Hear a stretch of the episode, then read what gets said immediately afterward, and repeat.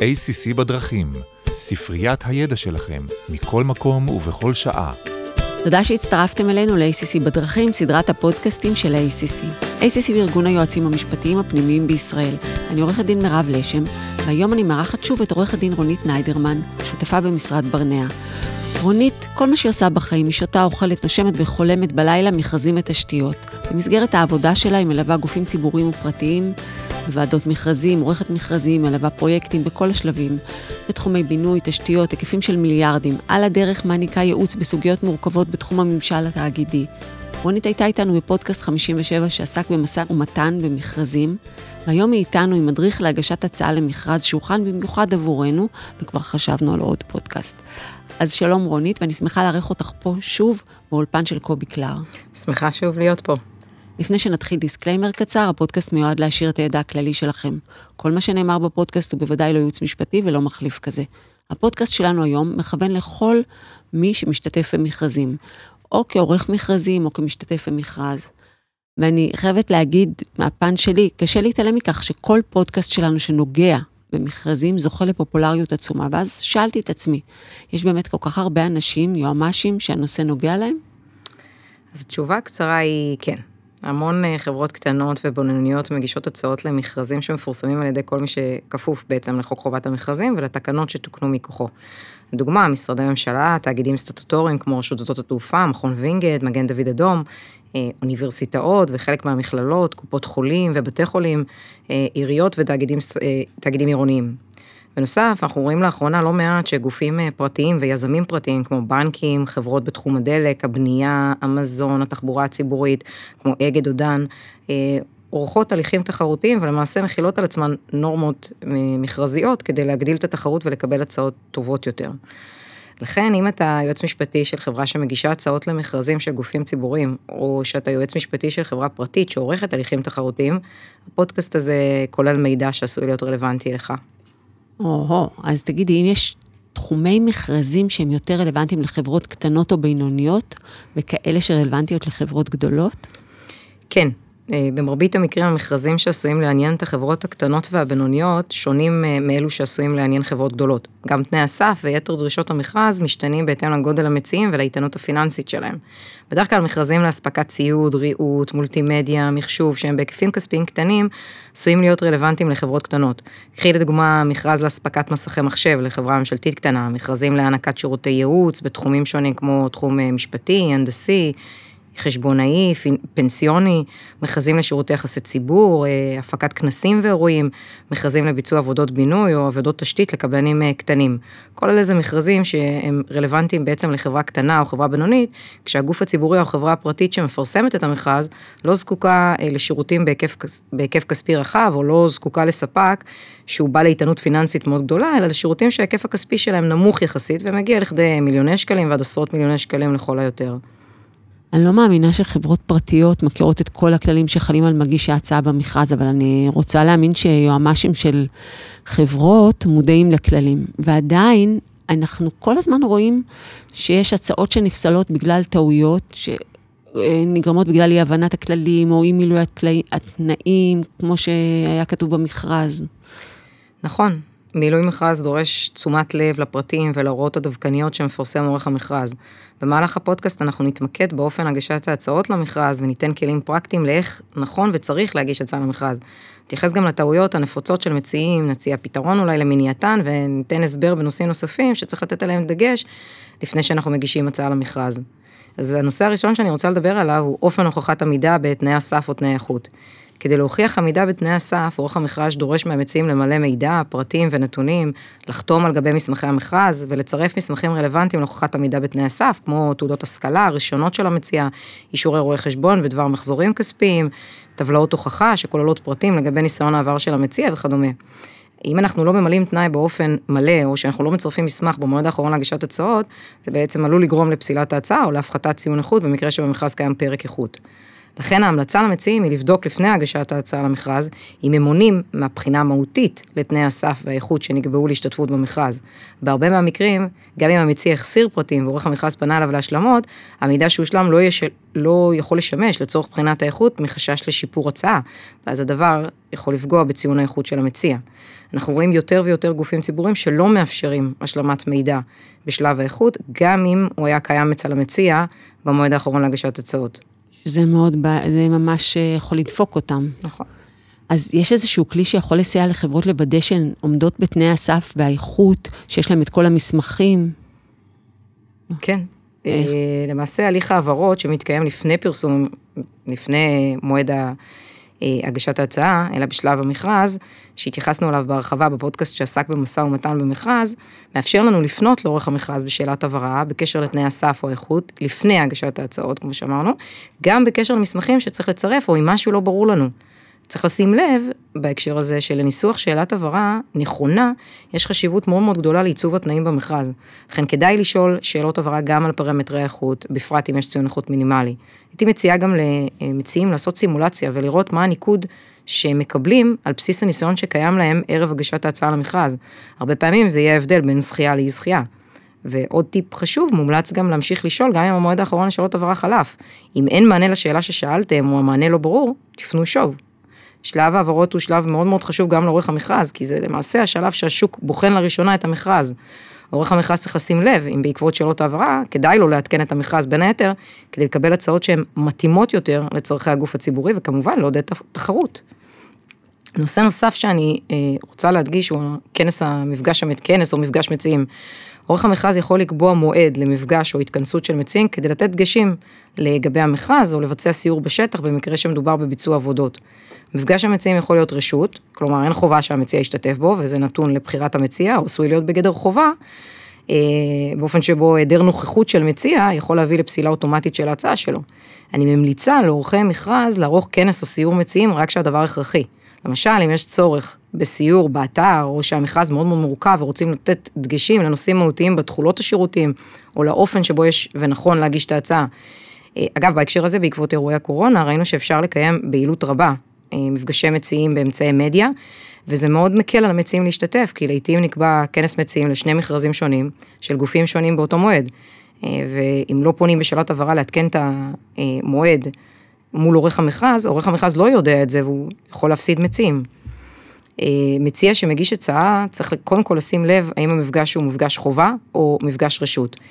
גם אם המפגש הוא רשות, אם המכרז באמת מעניין אתכם, תשלחו נציג מטעם החברה. לא תמיד פרוטוקול מפגש המציעים שמתפרסם על ידי החברה אחרי המפגש, משקף אחד לאחד את הנאמר במפגש. וכל מידע שנאמר במפגש מציעים ולא עלה על הכתב, עשוי להיות רלוונטי ויכול להשפיע בסוף על תמחור ההצעה שלכם. אה, אני חושבת שהנושא הבא שכדאי לדבר עליו זה ייחוס ניסיון והסתמכות על ניסיון שנצבר כקבלן משנה. זה משהו שהרבה לא מודעים עליו. נכון. אז לעתים אין למציע את הניסיון הנדרש כדי לעמוד בתנאי הסף או איכות, אבל לחברה קשורה למציע או לבעל תפקיד בחברה יש את הניסיון שעל פי מסמכי המכרז נדרש להתקיים במציע עצמו. הכלל בדיני מכרזים, שאם לא נקבעה במסמכי המכרז הוראה מפורשת שמאפשרת למציע לייחס ניסיון לצורך עמידה בתנאי הסף או איכות, הניסיון צריך להתקיים במציע עצמו. חשוב לשים לב שאם המציע לא עומד בתנאי הסף, למשל אין לו את המחזור הכספי שנדרש, או שאין לו את הרישיון שנדרש במכרז, אבל לחברת האם או האחות כן יש, אז צריך לפנות לאורך המכרז במסגרת שאלות הבהרה, ולבקש לעדכן את תנאי המכרז, כדי שניתן יהיה לייחס את הניסיון הנדרש לחברה קשורה. כלומר, לשאול מהחברה הקשורה את הניסיון לצורך עמידה בתנאי המכרז. אם נגיש הצעה שמסתמכת על ניסיון של חברה אחרת, כשלא ביקשנו רשות, ההצעה שלנו תיפסל.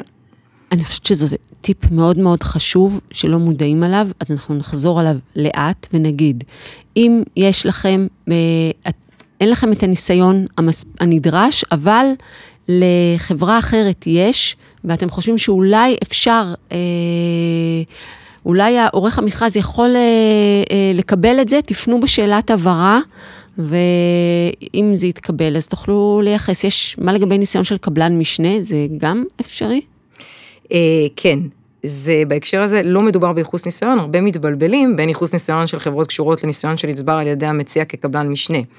אה, אני אסביר, אם חברה העניקה למזמין את השירותים אה, בהיותה קבלן משנה ולשון תנאי הסף במכרז לא קובעים באופן מפורש שהניסיון צריך להתקיים כקבלן ראשי במציע, אז מותר לאותה חברה להשתתף במכרז ולהציג את הניסיון שהיא צברה, גם אם היא לא קרתה בעצמה את החוזה עם המזמין.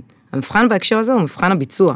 כלומר, אם אני קבלן משנה שביצעתי עבודות, חשמל למשל, של תחזוקה ותאורה, ופורסם מכרז בתחום הזה, אבל לא נדרש אה, להציג ניסיון שנצבר כקבלן ראשי, אני יכול להגיש הצעה ולהציג את הניסיון שלי גם אם רכשתי את הניסיון בעבודה כקבלן משנה. אני בהקשר הזה מפנה את היועצים המשפטיים, יש פסקי דין רבים בהקשר הזה, אבל פסק דין ורד בר גינון ופסק דין דרורי הם פסקי הדין המנחים בהקשר הזה. מה לגבי נושא ביטוח? אז במרבית המכרזים קיימת דרישה לצרף את אישורי הביטוח שהם חתומים על ידי המציע בלבד, או בראשי תיבות, או חתימת המציע. בשלב המכרז, להבדיל מהשלב החוזי, מספיקה חתימה של המציע ולא צריכה, אנחנו לא צריכים לצרף חתימה של המבטח על אישור עריכת הביטוח. למרות שזה נשמע טריוויאלי וברור, הרבה מהמציעים מצרפים להצעה שלהם נספח ביטוח חתום על ידי מבטח, כולל הסתייגויות של המבטח. צריך לשים לב שהדבר לא נדרש בשלב המכרז, מיותר, ועלול להביא לפסילת ההצעה. בפרקטיקה, מה שבדרך כלל נכון לעשות כדי להימנע מפסילת ההצעה, פשוט להודיע למציע שההצעה שלו תיבחן ללא החתימה וההסתייגויות של המבטח, וככל שההצעה שלו תזכה במכרז, הוא יצטרך לספק אישור ביטוח שכולל גם את uh, חתימת המבטח. אז בעצם את נותנת פה עצה כפולה ל, uh, למציע, אל, ת, אל תחתים את המבטח, זה סתם, זה לא, לא מועיל, ולעורך, אם מישהו שלח לך משהו כזה וכלל הסתייגויות, תגיב. נכון. כדי שלא יהיו לנו פה בעיה של, לא תהיה לנו בעיה של פסילות. נכון. אז uh, בגלל שהזכרתי את המילה פסילות, אז זה ישר טריגר לערבות בנקאית. ואנחנו הרחבנו על זה בפודקאסט 35 לא מעט על טעויות בערבויות, וכדאי להאזין לו גם, אבל חייבים פה איזו התייחסות. כן, ערבויות זה באמת נושא שאפשר, ערבויות מכרז, זה באמת נושא שאפשר לדבר עליו שעות, וגם בתי המשפט הקדישו לנושא הזה לא מעט פסקי דין. אני רק אציין שטעויות ופגמים בערבות המכרז עלולים לגרום לפסילת הצעה. למשל, פגמים בשם של המציע, במספר המכרז, או אם לא ציינו את סוג המטבע, או הענקנו ערבות לתקופה ארוכה או קצרה מהנדרש, אם, פגשנו, אם פגענו באוטונומיה של הערבות, או באפשר, באפשרות של עורך המכרז לחלט אותה במידת הצורך. אה, פסק הדין המנחה בהקשר הזה, בעניין אדמונית החורש של בית המשפט העליון, אה, קבע שהכלל הוא שפגם בערבות מכרז מביא לפסילת ההצעה, בלי שעורך המכרז נדרש לחקור את הטעות או את כוונת המציע או כוונת הערב.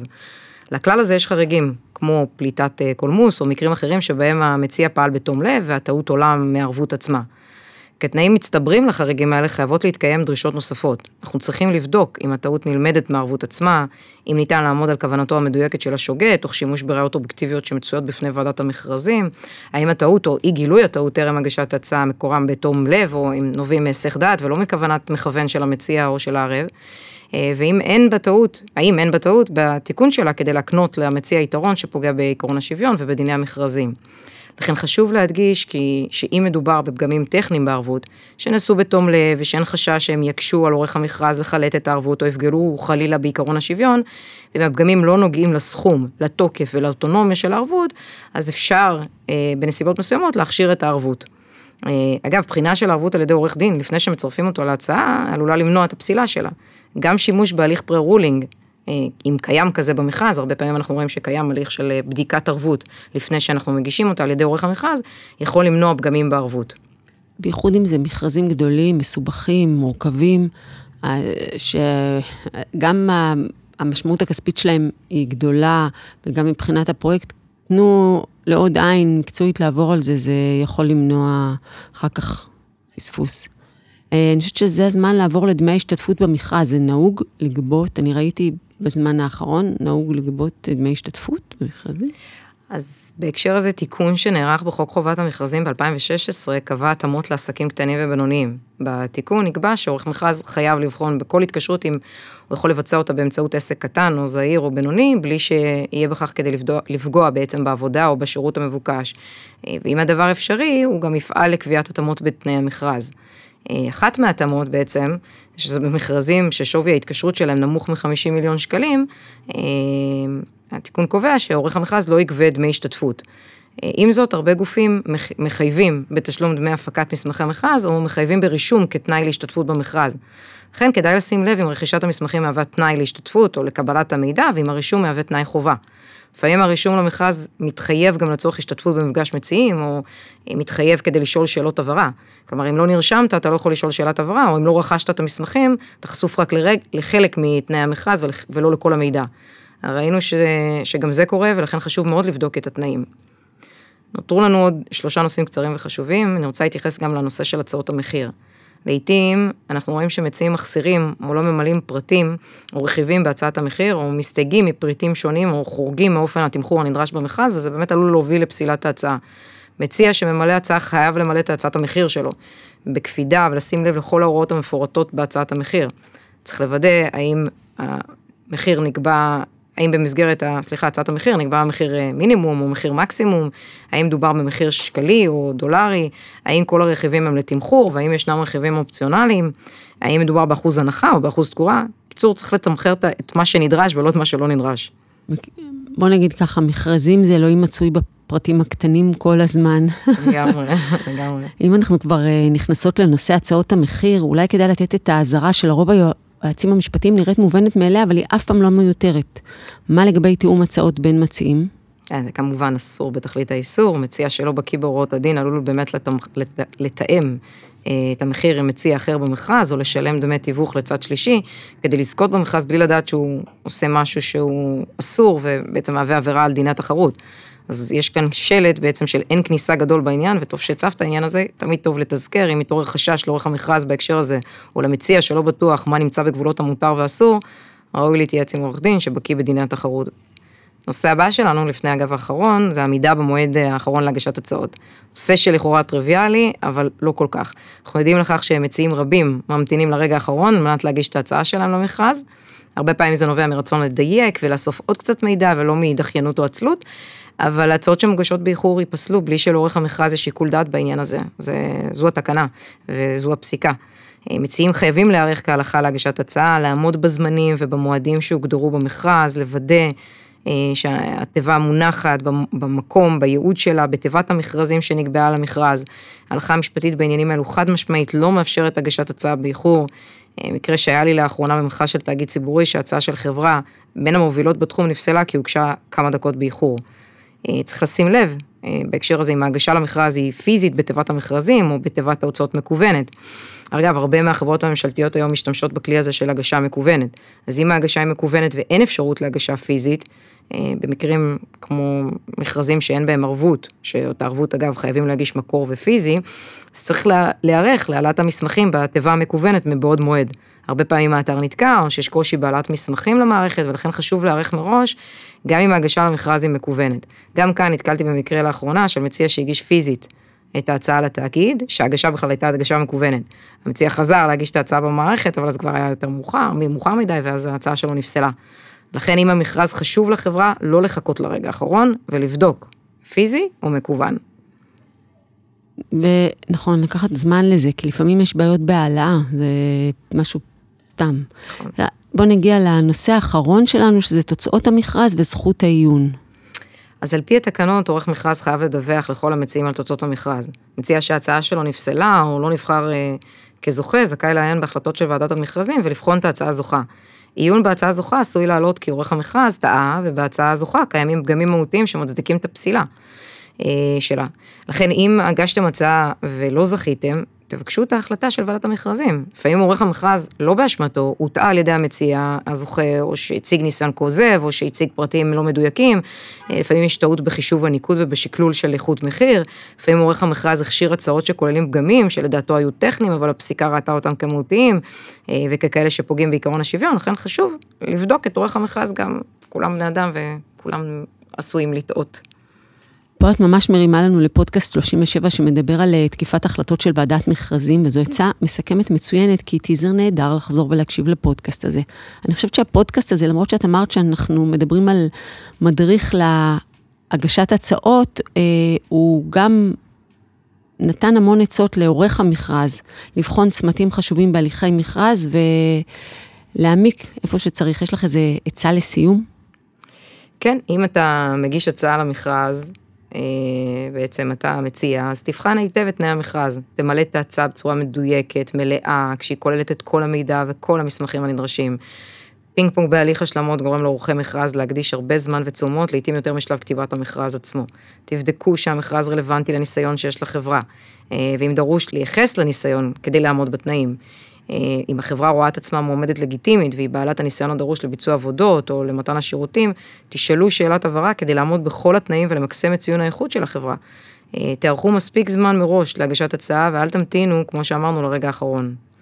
אם אתה עורך המכרז, אז כדאי לנסח את התנאים בצורה ברורה ומובנת עד כמה שאפשר, קצרה עד כמה שאפשר, תמציתית, בפרט כשאנחנו מדברים על מכרזים פשוטים שמבוססים 100% מחיר, אין, אין מה לסבך, אם תנאי הסף כולל מונח מקצועי שהוא לא מונח גנרי, כדאי לצקת לו הגדרה.